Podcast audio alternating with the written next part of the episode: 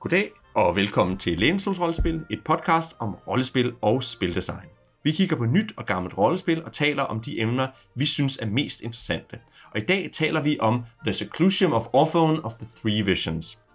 Jeg hedder Elias Helfer, og med mig for at diskutere den her bog er... Nis Beisen. Oliver Nøglebæk. Og Morten Greis.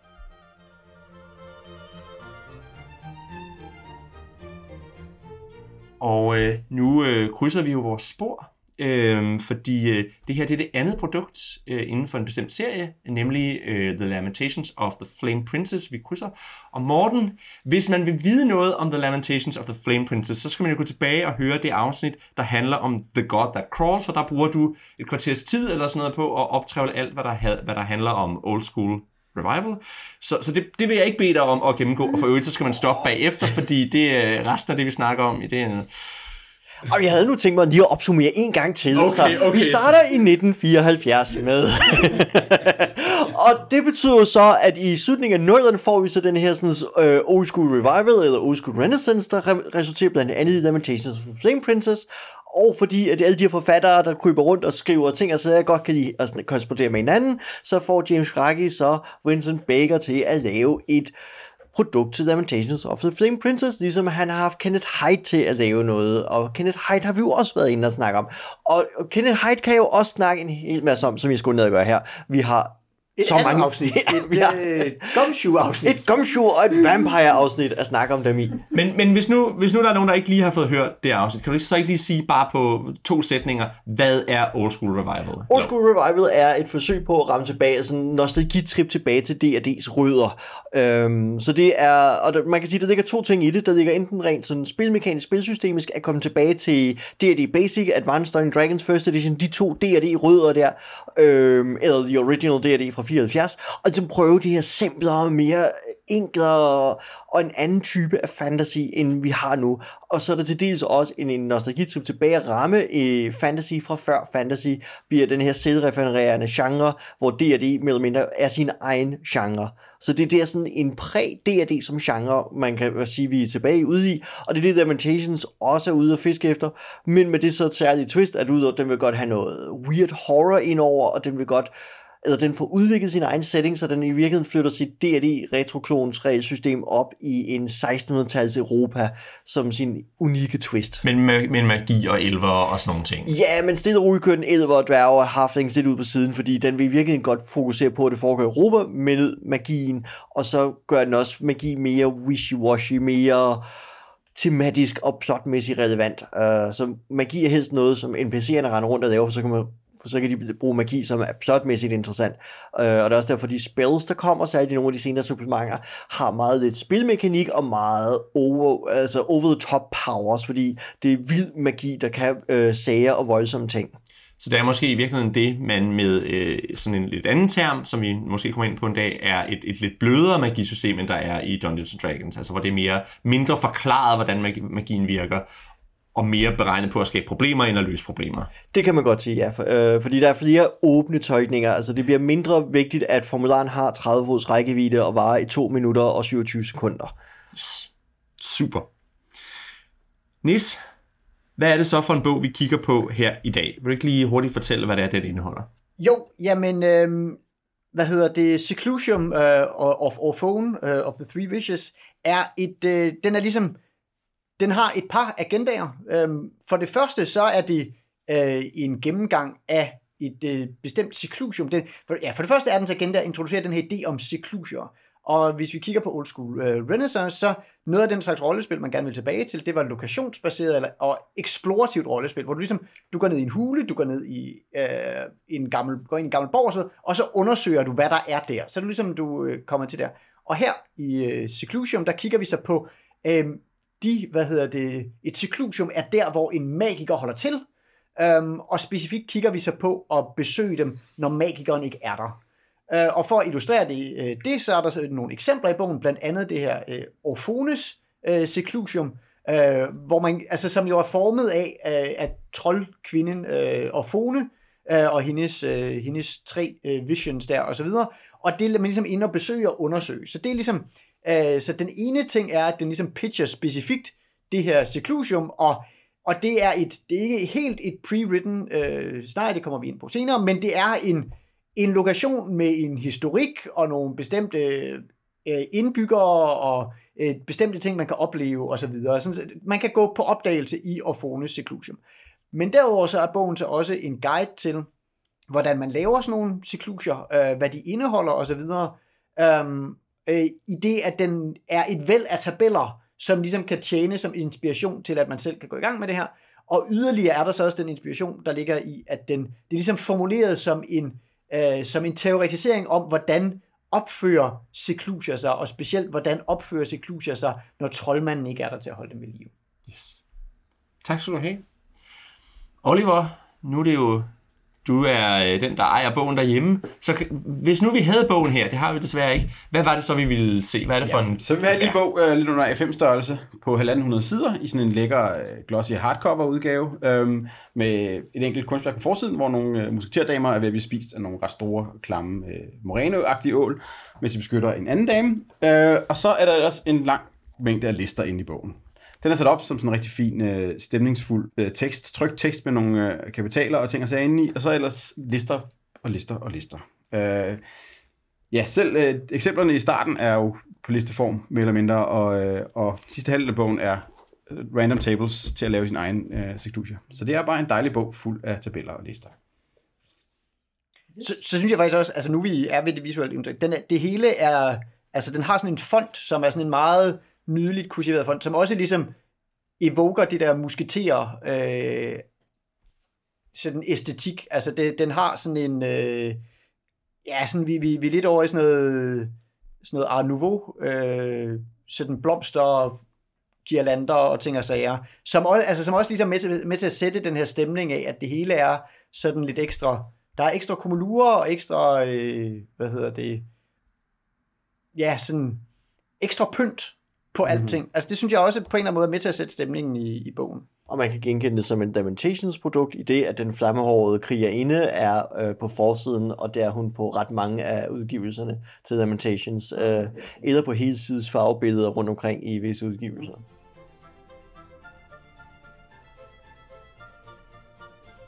Nis, nu, øh, nu har vi jo snakket øh, lidt om før, at, at det her det er jo så øh, en lidt mere sådan grotesk og horroragtig fantasy. Vil du ikke lige sige lidt om, hvad er det for en, hvad er det for en fantasy-stemning, som Baker han så prøver at ramme i det her? For den adskiller sig nok lidt fra resten af Lamentations, vil jeg, vil jeg påstå.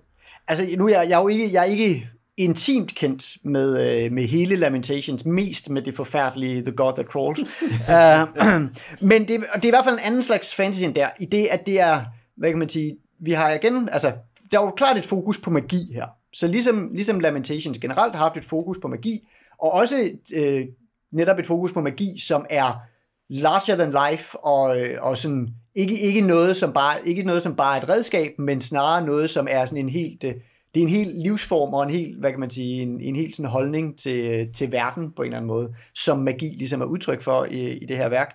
Men den er ikke nødvendigvis så horribel. Øh, der er ikke nødvendigvis sådan, øh, så meget, der er ikke sådan cosmic horror over magien her. Øhm, i, altså, hvad man siger, den kan godt være, man, man kan blive fanget af den, og, og det bliver beskrevet et sted i bogen, at noget af det bedste, der kan ske for en troldmand, er jo ligesom at kunne lægge magien fra sig og komme tilbage til, til verden, øh, og så videre. Men det, er noget, det sker meget, meget sjældent, fordi hvis man ligesom først har givet sig hen til magien, så bliver man jo opslugt af den. Og sådan så, så, så, det er ikke fordi, at magien, altså magien er et farligt redskab, men jeg synes bare, men den er stadigvæk ligesom mere, den er mere poetisk og mere mm, bizarre ja. på en eller anden måde, end den er horribel.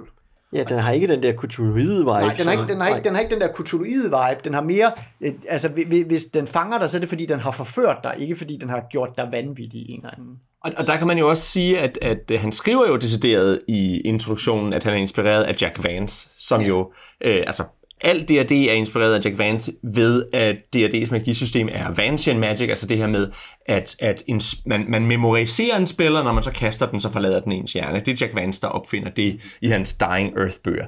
Men han er også glad for sære navne og mærkelige beskrivelser af væsener, og det er den her altså Vances Dying Earth er den her mærkelige blanding af magi og science fiction, og, og det er sådan, det er meget den stil, han lægger sig efter. Det synes jeg ret tydeligt, man kan mærke. Ikke? Jo, og, og, og det bliver faktisk også, det bliver også Vancian i, i den forstand, at fordi altså i D&D, ja, du læser en spiller, du memoriserer den, og så forlader, men, men det er jo faktisk, hvad man siger, hvis du går tilbage til vand, så er det jo faktisk fordi, at altså, magien er jo et, et ligesom, formularen er et selvstændigt et væsen. væ, er det, En plasmid, der Ja, altså i det, i det her, der bliver det til et væsen og til en plasmid, men, men i Vans er det mere bare, den er, der er den selvstændige identitet. Jeg, synes- jeg synes ikke, de er helt den der, sådan, de er ikke nødvendigvis et væsen, men den er bare en selvstændig identi- entitet, som kan leve, altså som kan være i dit sind, men du har ikke, altså det at du memoriserer den er ikke det samme som du ved, hvad det er. Den er bare inde i dit hoved, og så kan du s- slippe den fri, og dermed få en magisk effekt. Ikke? Jo. Men altså, hvor at i D&D, der er det til selv mere blevet, ja, det kan godt være, du memoriserer spil og videre, men i en eller anden forstand er troldfolk i D&D blevet lidt mere sådan,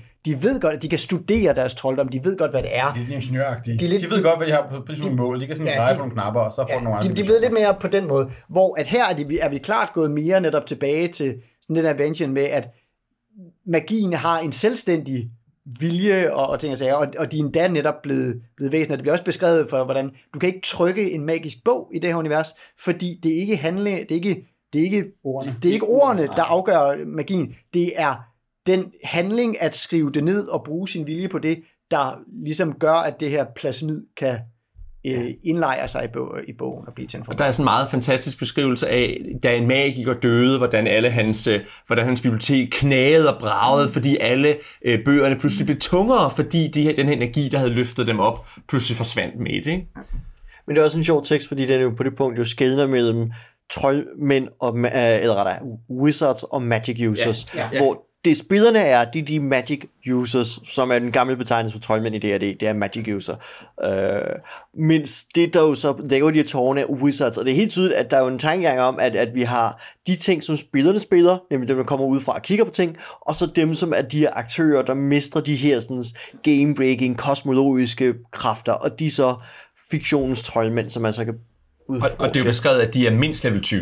Mm. Men det er også det, den rigtig meget bruger, det, det er uforklarlige.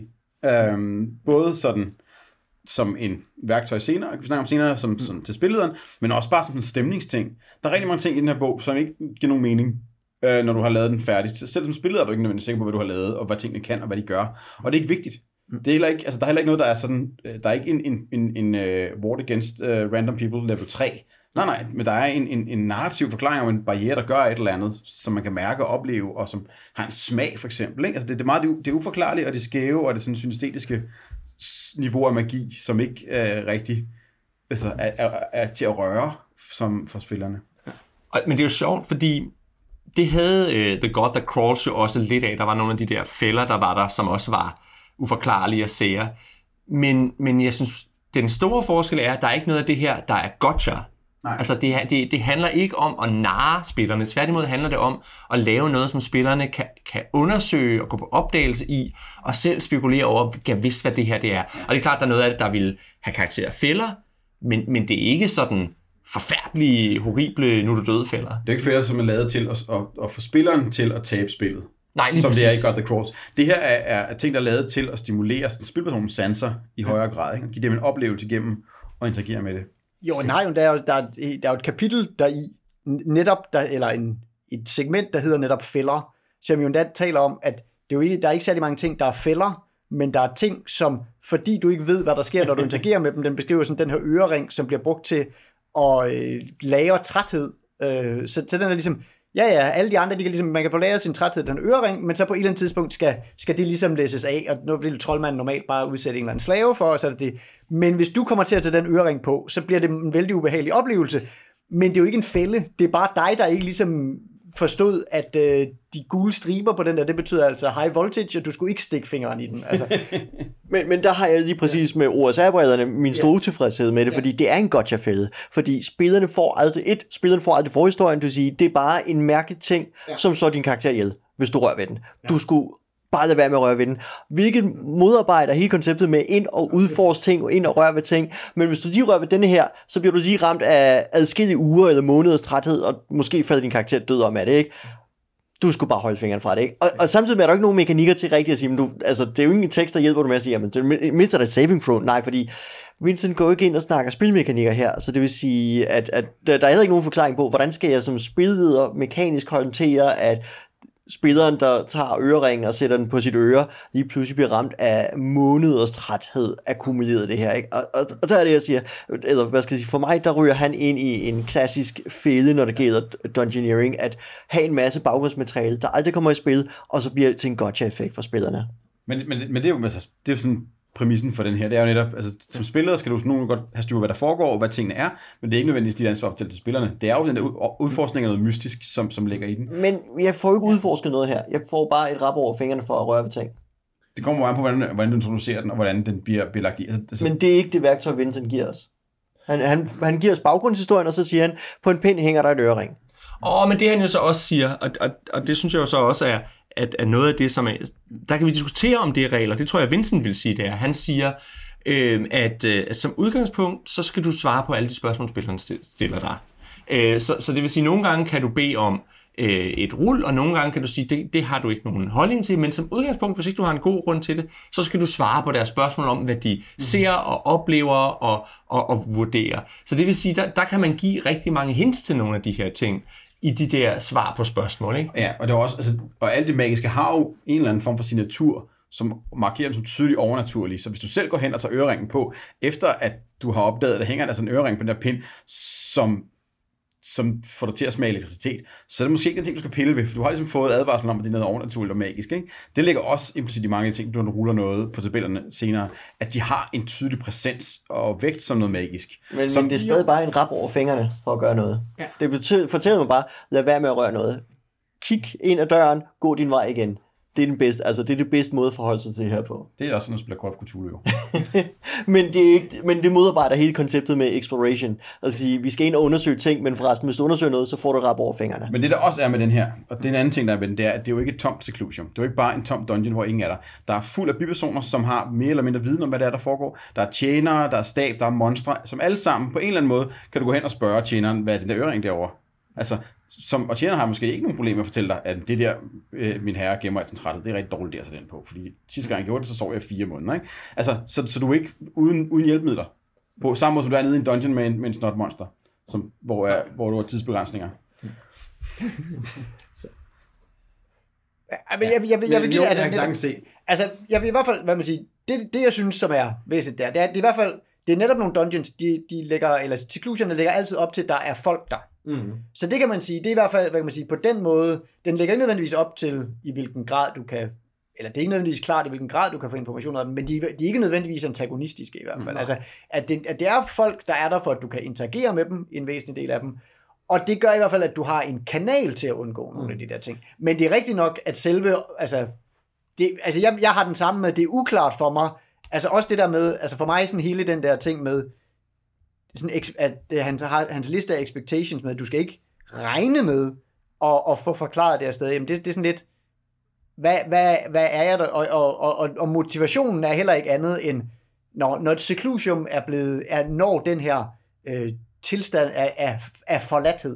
Det er jo, det er jo ja, det ved jeg ikke, hvor meget vi kommer tilbage til, men, men hele teksten er også lavet som den her fine artikel om, hvordan seclusion bevæger sig igennem forskellige stadier og sådan noget. Og, og, og i det her tilfælde kigger på vi dem, når de, når de er forladt, og når de, når de er det, så er det de, begynder de grådige mennesker at kigge på dem. Mm. Så, den, så den leverer ligesom heller ikke andet motiv for at gå ind, end at være grådig og pille ved ting. Um, og det, der, det er måske der, hvor jeg synes, det, det halter lidt i forhold til gode exploration-oplevelser. Men, men det er jo så der, hvor jeg, hvor jeg, tænker, hvor jeg tænker, at når man at han jo også snakker om, at man skal lave tre niveauer af, af kort, ikke? og hvor det ene det er the region map. Mm. Altså du skal lave et, et, et politisk kort om, hvem er, hvad ligger rundt om her, og hvad er det for nogle, hvad er det for nogle interesser, de her forskellige har.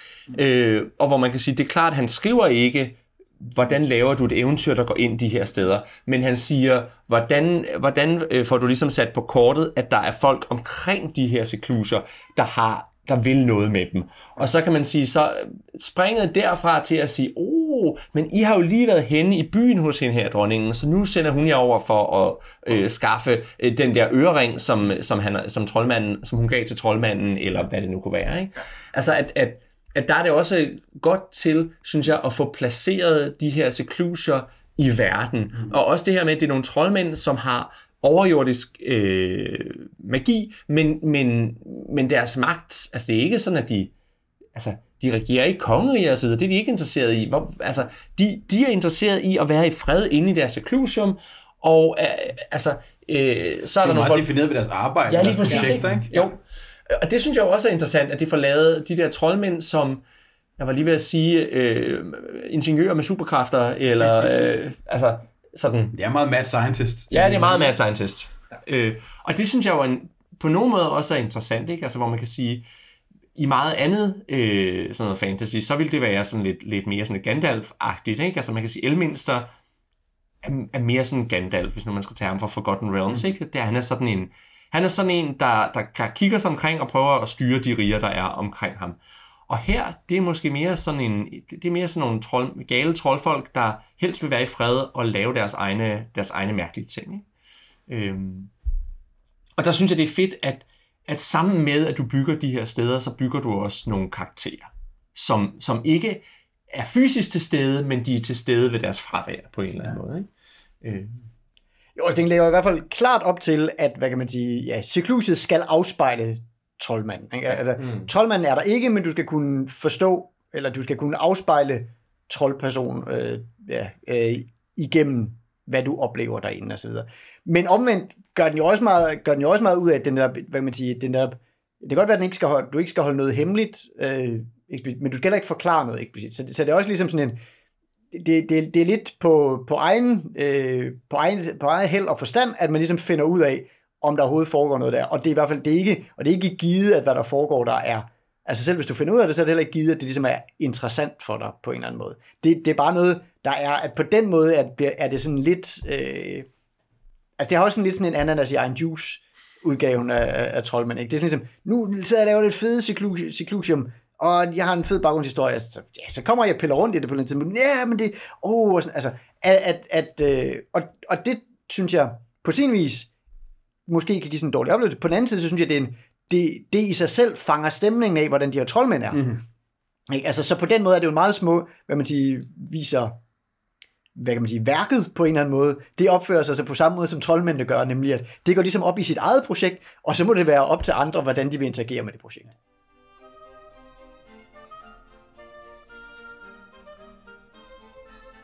Nu er vi sådan lidt så småt gået i gang med at snakke om, øh, hvad det er så, man gør som spillere. Fordi øh, der er jo nogle redskaber til at lave rollespil ud af det her. Vil du ikke sige lidt om det, Oliver?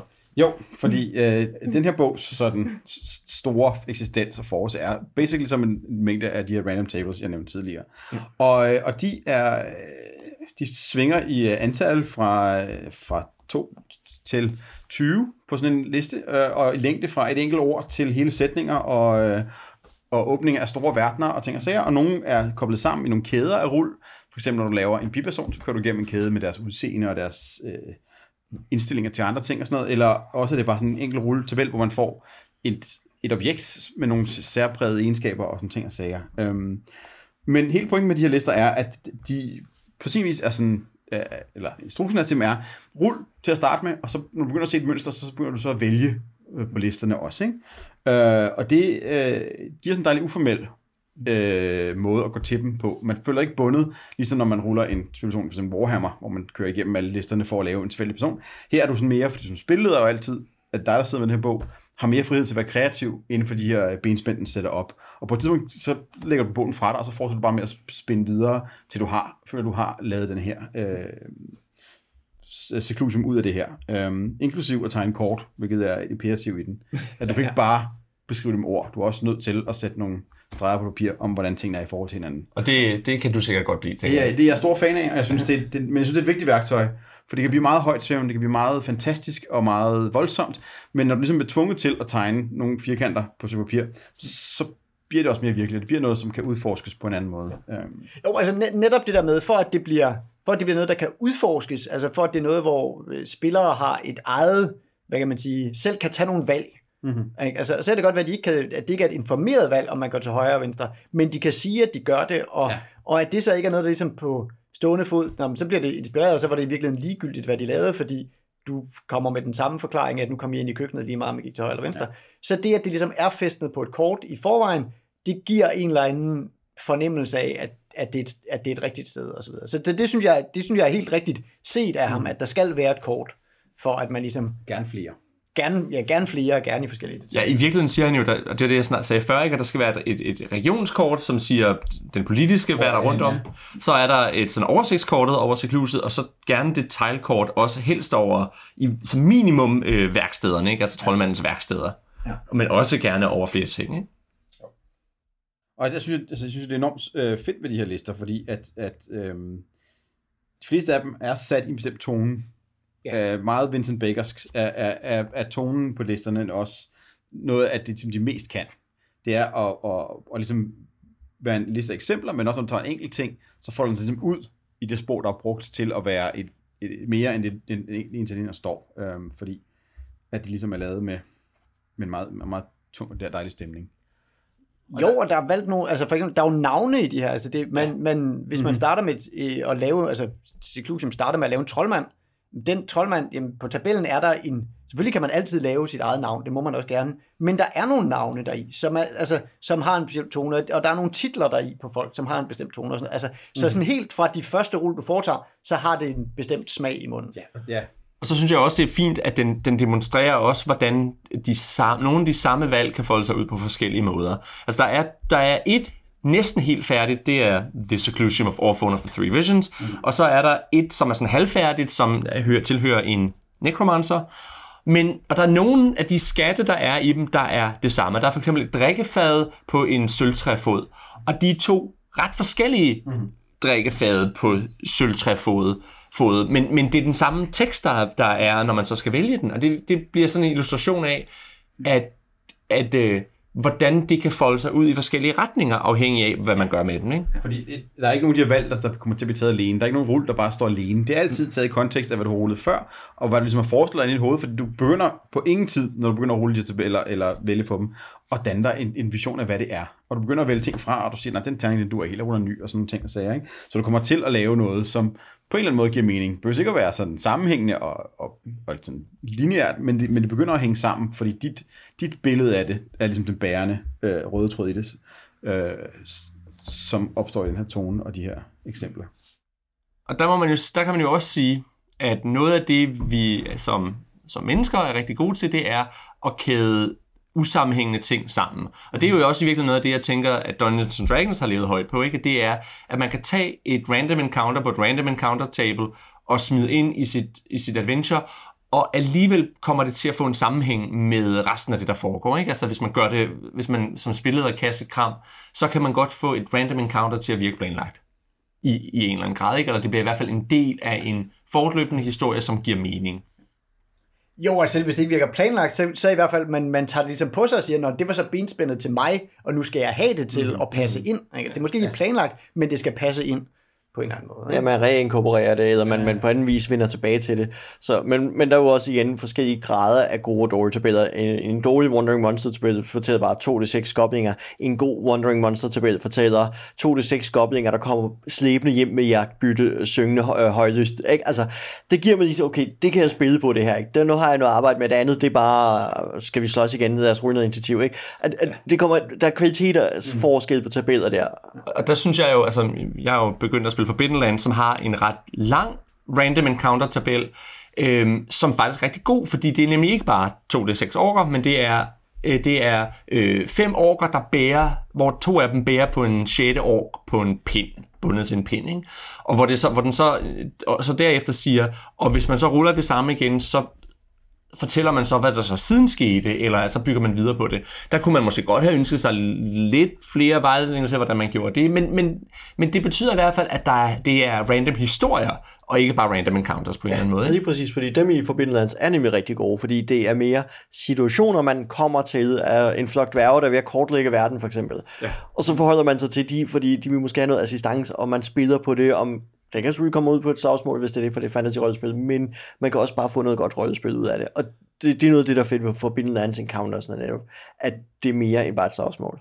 Og der kan man sige, forskellen mellem det og så det her er, at i The Seclusion of Orphone, der er det jo, mens man sidder og bygger, og det vil sige, der har man der, har, der er det foder til ens egen kreative proces, hvor i Forbidden Lands vil det ofte være, nu sidder jeg ved bordet, og mine spillere har lige rullet et random encounter, så nu skal jeg finde ud af, hvad det er, de, hvad der, er der sker. Så der skal det være en pakke, ikke? Mm. I højere grad.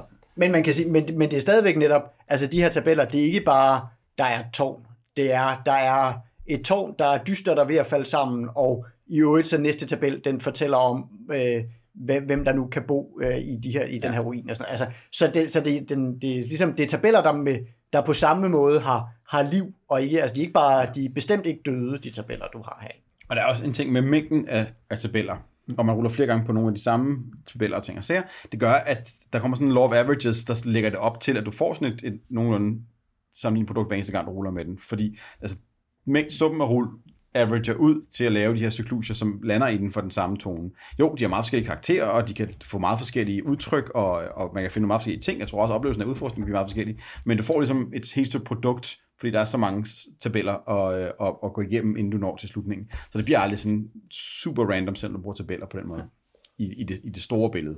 Nej, der kan man sige, nu lytter jeg til det brætspilspodcast, der hedder Ludology, hvor en nu tidligere vært, Jeff Engelsen, snakkede om det der med, at jo flere terninger du ruller, jo mindre tilfældigt bliver det. Mm-hmm. Fordi sandsynligheden ligesom falder imod en bestemt, ja. et bestemt øh, average, ikke? Ja. Og Ja. Der, der er noget balancering i den her, som jeg synes er rigtig fint, nemlig når du har så mange tabeller her. Jeg har ikke lyst til at vide, hvor mange der faktisk er for at lave et exclusion, øh, men det er godt over de, øh, de 30-40, du kommer igennem. Ja, og nogle af dem kommer du igennem flere gange, ikke? Ja. fordi så, er det, så laver du måske fem gæster, og så skal du igennem 10, 10 tabeller for hver gæst. Ikke? Ja. Øhm, det er så måske der, hvor jeg vil, vil springe over nogle af dem, og lige rulle på et par af, på, på, altså ja, vælge nogen ud og sådan Men det er, jo også, det er jo så også det, den siger, at okay, nu, nu kender du sporet, så, så øh, altså det, var, det hjælper dig også til ligesom at etablere, okay, nu er jeg i gang med den, den tredje tjener, han er sgu nok blevet udsat for den, det, det samme ubehagelige, altså med, med mindre jeg, jeg tager den aktive beslutning og siger, at det her, det var så den ene tjener, som troldmanden elskede, og som derfor ikke er blevet pisket ligesom alle de andre, men ellers hvis jeg ligesom har slået den der tortur de første par gange, så er det sådan, no, okay, det er så sådan den her troldmand er, det er sådan, han har behandlet sin, sin tjeneste for, ikke? Altså, så, så der er jo også noget der, hvor man ligesom, hvor man netop siger, når nu behøver jeg ikke terningerne længere, fordi nu har de inspireret mig nok til, at jeg har Mhm. historien kører ind i mit hoved. Og der er jo også netop noget med, at man, skal ligesom, man tager ligesom stilling til, hvad er det for en prægning, som troldmanden har lavet på sine tjenere. Og, og der vil typisk være den samme. Øh, for eksempel kan man sige, at Orphone har så tvunget sine øh, tjenere til at gå igennem den her port, der fratager dem deres seksualitet, deres seksuelle drift. Ikke?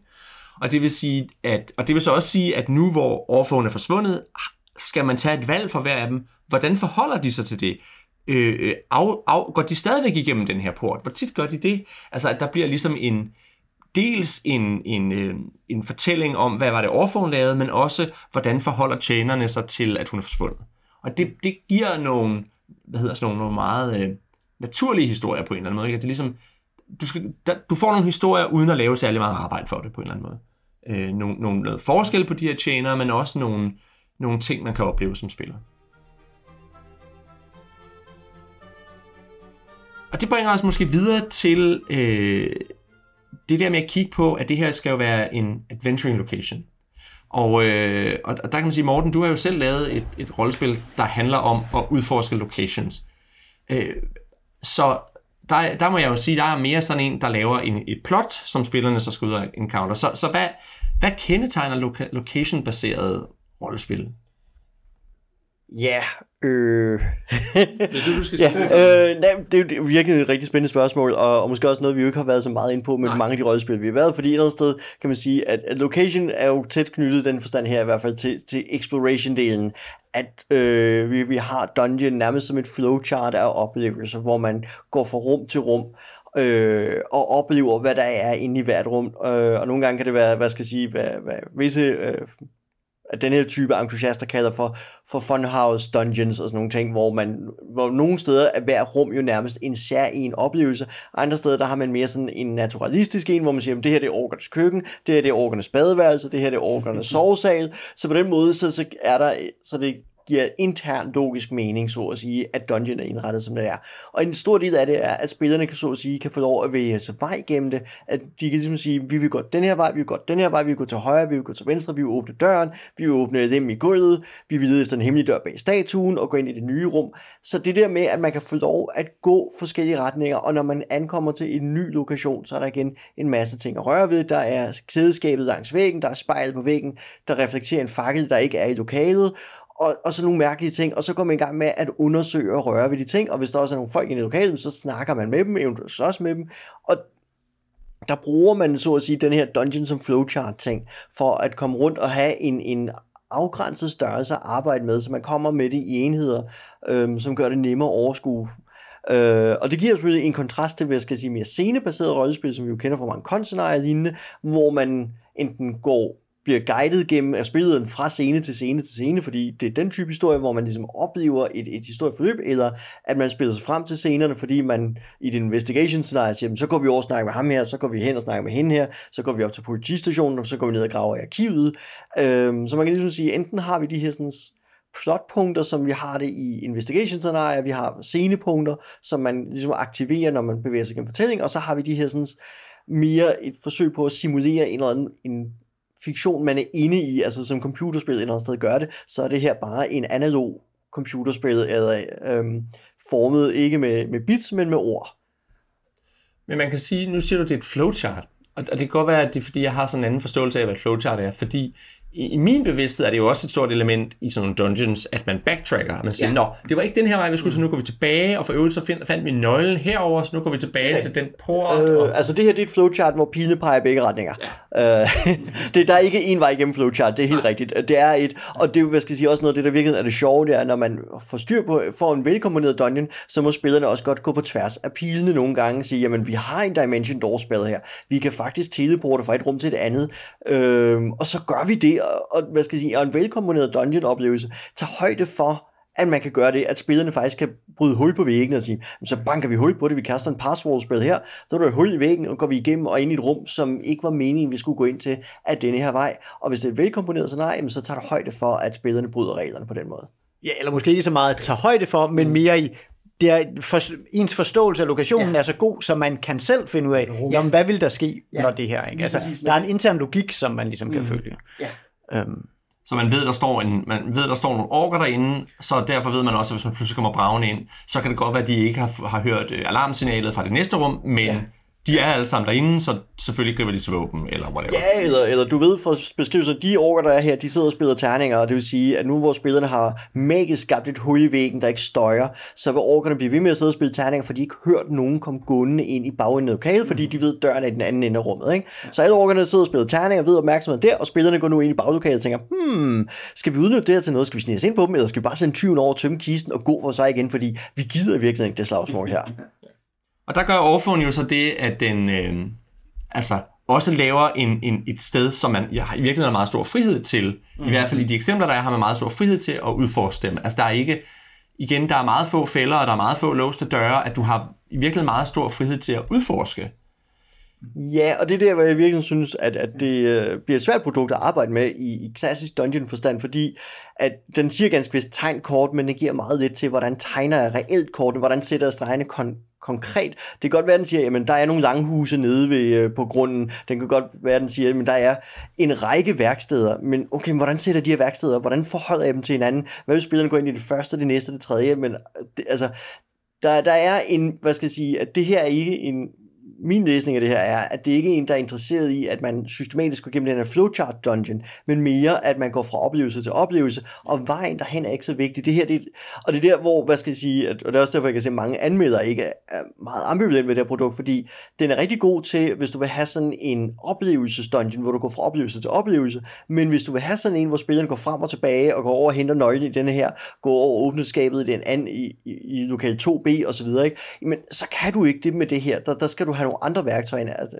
et andet sæt værktøjer, end det, som bogen giver. Og i virkeligheden kan jeg ikke lade være med at spekulere på, om det er fordi, man har taget et, øh, et Powered by the Apocalypse produkt og sat det i en USA-verden. Altså, det er virkelig min tolkning. Uh, jeg, tror, jeg tror ikke, med Power by Apocalypse er rigtigt, men, men Vincents måde at være spillet på, ja, er i hvert fald meget præsent i den her. Ikke? Fordi ja. at at det, det, det foregår altid foregår narrativ og afstand, og det er ikke nødvendigvis vigtigt, hvor ting er i forhold til hinanden, men, eller hvor langt der er mellem dem, hvor mange felter man skal gå for at nå hen til dem, men det vigtige er, at det er udfordrende, og det er spændende undervejs. Uh, det er sådan mere en road movie, uh, end det er en, uh, en, en, en sådan færdig kort uh, heroic ja. journey, ikke? Lige præcis, så, så det, så nemt det der med, altså man går fra oplevelse til oplevelse ja. i, i min optik her. Så. Det er meget sightseeing. Ja. Jo, og så kan man sige, jeg tænker også, det, i virkeligheden er det meget, at du laver en destination, og så, øh, så, så finder du årsagen til, at man går ind i den destination et andet sted. Mm. Altså, at, og, hvor man kan sige, mange dungeons vil det måske så være, at du skal ind og slå Orphone ihjel. Mm. Det er det ikke her, fordi mm. Orphone hun er væk. Men derimod, så vil det så være, okay, nu er Orphone væk, så nu er der alle mulige folk, der kunne have alle mulige interesser i, i det her. Og i, i teorien kunne man have en spillergruppe, der alle sammen har forskellige mål derinde, eller du kunne, du kunne have, forskellige mæscener, der har bedt dem om at gøre forskellige ting, eller du kunne virkelig have, at de mødte en konkurrerende øh, gruppe eventyr. Eller, altså, Jeg vil sige, mange af de tråde er også gældende for helt klassisk Dungeon Crawls, fordi ja. du behøver ikke have et bossmonster derinde. Faktisk øh, er det ikke på nogen måde krav. Så det en med, at, at du I bliver hyret til at gå ind i den forladte troldmandstårn, det virkede en meget klassisk ja, Dungeon Crawl ting. Nå, men, men, men man kan sige, at, at der er vel stadigvæk ofte sådan en, en altså, at, at i, i mange af de publicerede scenarier, der er der, der er der ligesom en, også en indby, et indbygget plot. Altså for eksempel kan man, for nu igen at gå tilbage til The God That Crawls, der er et indbygget plot. Ikke? Der er ligesom nogle, nogle storybeats, man skal igennem, og der er ligesom en historie, man skal, man skal udforske.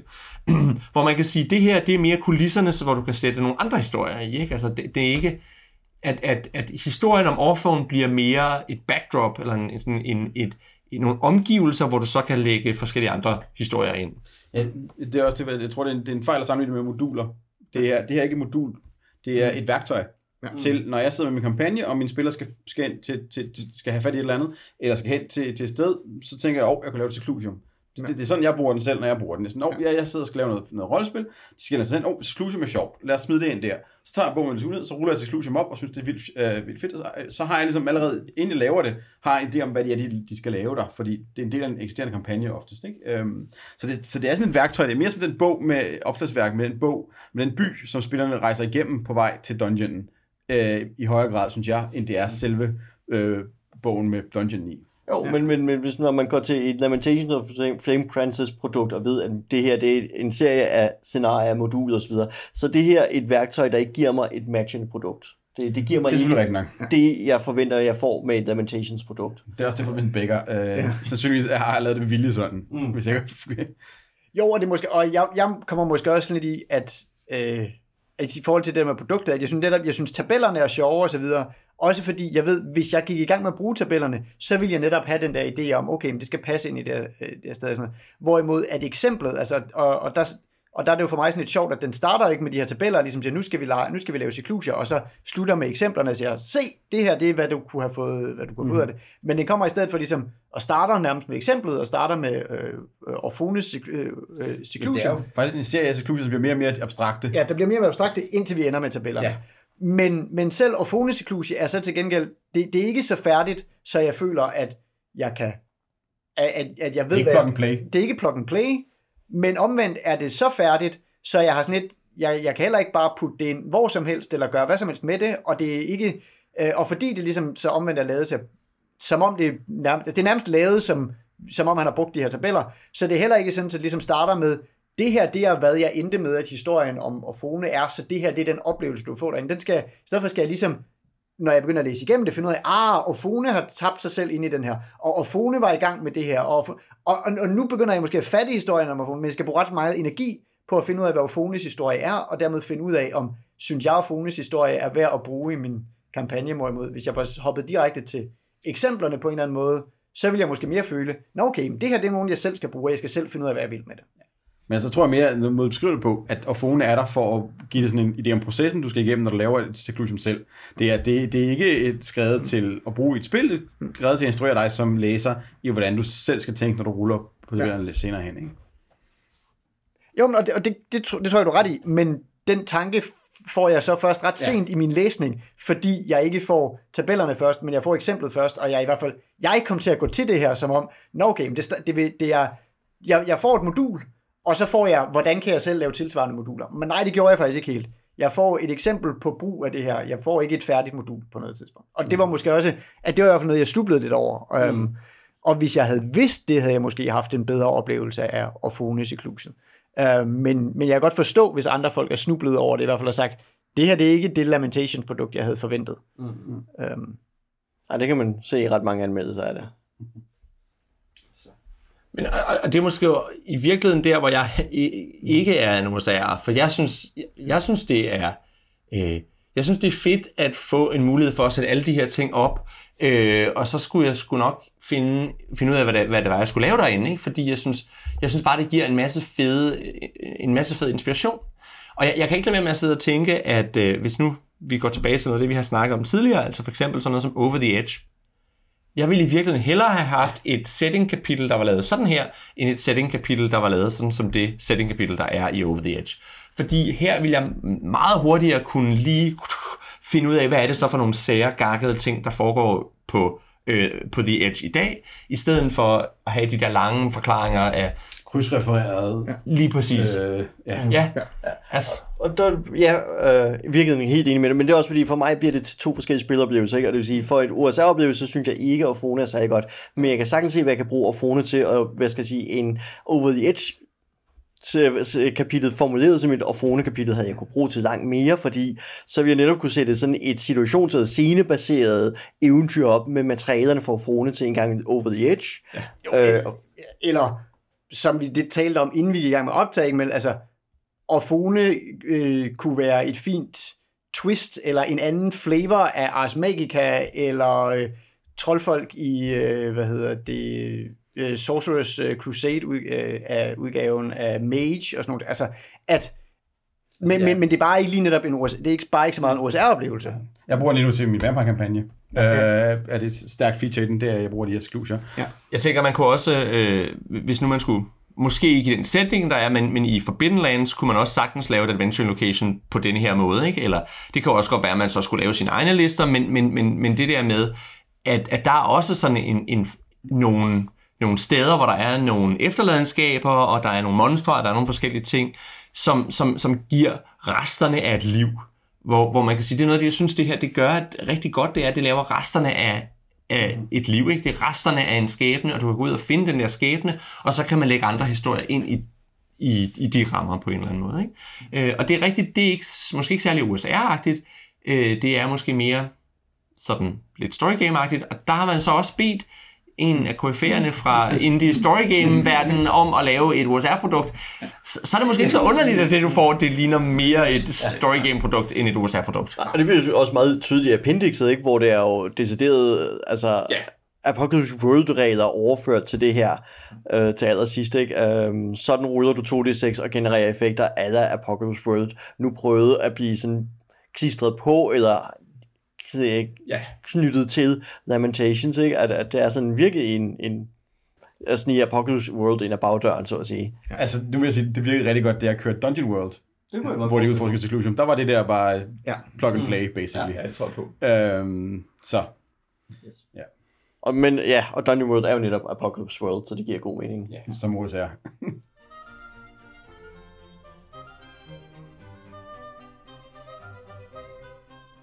Nu har vi øh, været lidt igennem øh, The Seclusion of Orphone. Vi har udforsket lidt i tårnet og lidt i kælderen, og, øh, og snakket både om øh, hemmelige tab- hvad hedder det, øh, øh tabeller, både valg og rullede tabeller, og vi har snakket lidt om, hvad det er for noget fantasy. Så har vi selvfølgelig også snakket lidt om, hvorvidt det her overhovedet er OSR, og hvordan man kan bruge det her, øh, de her seclusions noget. Hvad, øh, hvad synes I så om det? Jamen, så vil sige, det, okay, det var en, det er klart den bedste Lamentations-oplevelse, jeg har haft. så hvis vi øh, kan jeg starte der. Um, og jeg kan også, hvad kan man sige, så, så snart jeg ligesom fik koblet min hjerne fra og tænkt på det som en OSR, eller i hvert fald øh, selv som OSR-oplevelse, kunne jeg sagtens, altså, så snart jeg ligesom kom til tabelsektionen, så bliver jeg egentlig rigtig glad for det. Så synes jeg, det kunne en masse, og jeg kan sådan set også godt se, hvordan jeg fra tabelsektionen kan få inspireret mig selv til noget, som jeg, som jeg så kunne bygge helt færdigt til, at det også ville være en fornuftig OSR-oplevelse. Altså, det, det kræver i virkeligheden bare, at man får tegnet kortet helt, altså på mange måder bare, at man får tegnet kortet helt færdigt, og så efter min mening, så fordi det, der, man helst ikke skal, det helst ikke skal være helt så gotcha, som det måske kan blive, hvis man har alle særhederne med, så skal man måske lige tone, tone lidt ned og have så en, en eller anden idé om en målsætning øh, for folk, i stedet for det bare er at gå rundt og øh, stige i en wonderment på, på den sære ting, der ligesom er kommet frem. Um, men, men altså, så jeg kan sige, jeg synes, det er et rigtig fint værktøj. Til gengæld, jeg var ikke så glad, fordi øh, Seclusia den, den indledte med, men, øh, men jeg var til gengæld ret underholdt af noget, vi ikke er kommet så meget ind på, nemlig hele den her tone af, at den har også sådan en tone af at være et videnskabeligt værk om hvordan seklusier opfører sig, og om hvordan troldmænd, de, altså hvordan troldmænd seklusier går igennem de her syv stadier, hvor det vi undersøger her er det femte stadie, nemlig det forladte seklusium. Det sårbare. Det sårbare seklusium, ja. Øhm, og sådan noget. Øh, og, og hele den tone, og, og, og sådan den her øh, fornemmelse af, at det her noget, der taler om fantasy på sådan metaniveau, eller, eller er, det, er der nogen inde i den her verden, der har, der har studeret, hvordan de der mærkelige troldmænd opfører sig, og så prøvet ligesom at, at få styr på dem. Og sådan. Det var også sådan en, en sjov læseoplevelse. Sådan Så det var, en, det var en sjov læseoplevelse, det var, og det var sjovt nok at blive overrasket over, okay, det er det her, der foregår dernede. Det var bare, hvad man siger, de færdige sekluser var bare ikke noget, der sådan for mig virkede som en god spilleroplevelse, men det fik jeg så til gengæld ligesom værktøj af sig selv at lave. Så alt i alt er, har, jeg en, har jeg en rimelig god fornemmelse af det, jeg har bare sådan en fornemmelse af, okay, det er noget, jeg skal arbejde en del med, for jeg ligesom, det, det er ikke noget, jeg, jeg ligesom, jeg kan ikke sætte mig ned og sige, nu vil jeg spille Cyclusia, men, men det har plantet en nyt frø i mit hoved om, Nå okay, det her kunne jeg bruge som et værktøj, og den her tone af magi og fantasy kunne være meget sjov at plukke ind. Ja, jeg, jeg bruger det glædeligt. Det er et dejligt værktøj, og jeg øh, glæder mig eneste gang, jeg kan hive den ned fra hylden og bruge den til en rolle. Jeg har brugt den i Dungeon World til stor succes, øh, hvor jeg virkelig fik skræmt mine spillere med nogle tilfældige øh, Jane Honor, øh, og lige nu kører jeg noget Vampire, hvor at de der Tremere-vampyrer jo øh, ikke altid overlever, og de efterlader også klusier, sjovt nok, fordi jeg havde Bundstone på hylden. Og det er så nemt at bare male det over med lidt mere moderne pensel, øh, og, og Vincents tone transformeres nemt ind i alle andre settings, og giver den der lidt bizarre troldmandsfornemmelse nemt i din. Så, så altså, jeg synes, det er et dejligt værktøj, jeg synes, det er enormt fleksibelt, og, og det, den giver mig, udover, øh, altså, jeg vil ikke gide at have sådan en modul, det giver mig det her, det gør, det giver mig skaberglæde, når jeg sidder med den. Det giver mig, det giver mig glæden af at sidde og bruge et par timer på at rulle nogle terninger, og se mønstre dukke op, og se øh, visioner dukke op. Jeg får lyst til at tegne kort, jeg får lyst til at tegne personerne i dem, jeg får lyst til at, altså jeg får så meget lyst til at, at skabe og fortælle videre på de ting, der dukker op i den her bog, at, at den aften, jeg bruger på prep med den her bog, er, er en, en, er lige så god aften som spiller, øh, spilleraften i sig selv, øh, i hvert fald for mig, når jeg, når jeg bruger den. Ikke? Og, og det eneste, jeg er mig med den, det er, at jeg ikke selv har tid til at lave mine egne tabeller og lave noget tilsvarende omkring noget andet, for jeg synes, det er en enormt fed tilgang til, øh, til at skabe rollespil, fordi den er så øh, sådan sprudlende. Ja, øh, jeg har jo ikke prøvet at bruge den som, som kreativ værk, øh, værktøj. Altså, jeg læste den og var lidt fascineret af rammefortællingen, øh, som også Nis var inde på, og, og den del er spændende, at netop at, hvad skal jeg sige, at, at se på Seclusion nærmest som levende væsener, eller ting, der nærmest går hen og bliver levende væsener på grund af troldmændenes tilstedeværelse. Men jeg var indrømme, det, de tre Seclusion, jeg læste igennem, solgte mig ikke så meget, og, og så var det, at fordi jeg ikke havde den store fingeroplevelse der, så, så blev min læsning af de sidste billeder, hvor det bliver mere åbent, virkede lidt, lidt overfladisk, og fordi jeg ikke rigtig var fanget af værket forvejen. Øhm, så, så, det, så jeg havde sådan lidt, ja sikkert, øhm, jeg, har, jeg har ikke den, de store klare holdninger til den, fordi at jeg har svært ved at bruge den til den ene type rollespil, jeg spiller, når jeg spiller OSR-ting, og så står jeg ikke lige at skal bruge den i nogle andre sammenhænge, så, så derfor er den lige nu et sted, hvor jeg ikke rigtig kan bruge, kommer til at bruge den som værktøj. Der er nok øh, din modsætning på mange måder. Ikke? Altså, jeg, jeg læste de der, især det første seclusion, men så for, til en vis grad også det andet seclusion, og, og synes, det var virkelig fedt, fordi jeg synes, det var en... Øh, det, det var en... Der var simpelthen ligesom en vision af magi og af, hvad et troldmands sted er, som jeg synes var rigtig, rigtig fed. Øhm, også det her med, at jeg synes tit i meget, især Dungeons and Dragons, der, der, øh, der bliver magisystemet for hårdt på den måde, at alting skal ligesom være en, øh, en, en, en gole, en, en, så er det en, en, en metalgolem med... Det er kvantificerbart. Hvad du? Det er kvantificerbart. Det er kvantificerbart, ja lige præcis. Hvor her, så er der et sært træ, som har en forbindelse til øh, noget et andet sted fra, og, og fone er i en, i en dimension, som vi ikke helt kan forstå, og, og der er sådan en hel masse ting, som er meget, meget lidt kvantificerbare og meget mystiske. Altså på, på den måde synes jeg, det, det får ligesom mystikken tilbage i, i det her fantasy-rollespil, hvor jeg synes, rigtig meget fantasy-rollespil falder i den fælde, at fordi spillerne også skal have powers og magi og ting og sager, så bliver al magien ligesom sat på formel. Altså jeg, jeg synes, det, det værste eksempel er stadigvæk Shadowrun, øh, hvor jeg synes, magien er dybt uinspirerende, i hvert fald den magi, spillerne har, så er der nogle af de ting, der er rundt om spillerne, der kan være lidt mere interessant. Ikke? Men jeg synes i virkeligheden også, Dungeons and Dragons, altså alle, spil, alle de spils, der er, det bliver sådan nogle tryk på en knap spells på en eller anden måde, hvor her, der har jeg mere fornemmelsen af, at man kan gå ind, og man kan opleve noget magi, som er magisk. Men- Og, og, og, og det synes jeg er interessant. Ja. Ja, der vil jeg jo nemlig godt, hvad skal jeg sige, komme med en kontrapunkt, fordi, øh, hvad skal jeg sige, netop inden for OSR, hvis man kigger på Dungeon Crawl Classics og lignende, så ligger det rigtig meget op til, at denne her form for formularisk trolddom kun gælder for karaktererne, men at de dungeons, du går ind i, er, er underlagt besynderlige fænomener og mystiske, ukvantificerbare ting og mærkeligheder, som falder helt uden for reglerne, lige præcis som Ophones Seclusion også gør. Og det vil sige, fordi, hvad skal jeg sige, og Ophones Seclusion giver jo stadig ikke spillerne øh, hvad skal jeg sige, trøjdom, som er magisk og eller forunderlig og mystisk. Det gør, altså det rammer udenom, der er det. Det vil sige, når jeg går ind i den med min, trøj, med min magic user, så er min sleep spell og min charm person og min hold person og min fireball præcis de samme, uanset. Og det ændrer øh, Orphone Seclusion ikke på. Øhm, Nej, men i virkeligheden tror jeg måske, at jeg ville synes, det var det næsten var sjovest at spille det uden en Magic user på holdet. Mm. Altså, at, at, at så måske en eller anden arkivist eller sådan noget. Og det, og det er også der, hvor basalt set har, er jeg ikke en OSR-spiller.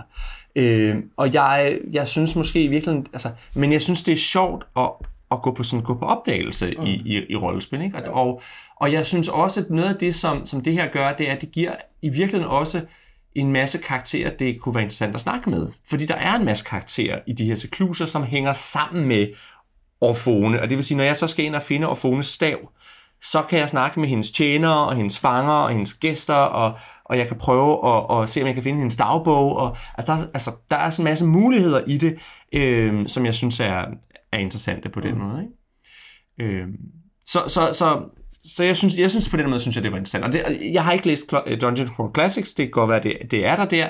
Der har jeg sådan lidt en fornemmelse af, at Dungeon Crawl Classics er lidt mere øh, fjollet, eller sådan lidt mere øh, gonzo. Gonzo. Gonzo, ja. ja. Øhm, hvor man kan sige, at det her er mere bizart. Mm.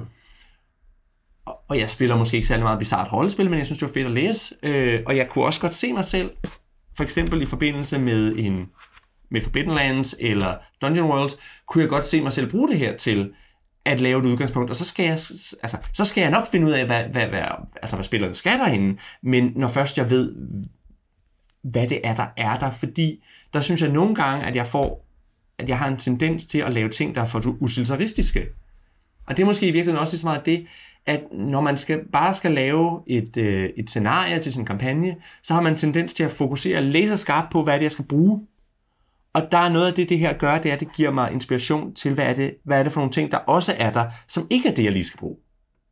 Og det synes jeg er noget af det, der er det, der er det interessante i det, og hvor jeg måske i virkeligheden gerne vil have flere kompendier med flere forskellige tilgange til, hvad vil jeg, en lille landsby. Så ruller vi en lille landsby op, eller så laver vi et, et, et, et ruin slot, eller altså at, at det der med at få noget inspiration til at lave øh, områder, der ser levet ud på en eller anden måde. Det synes jeg er, er interessant.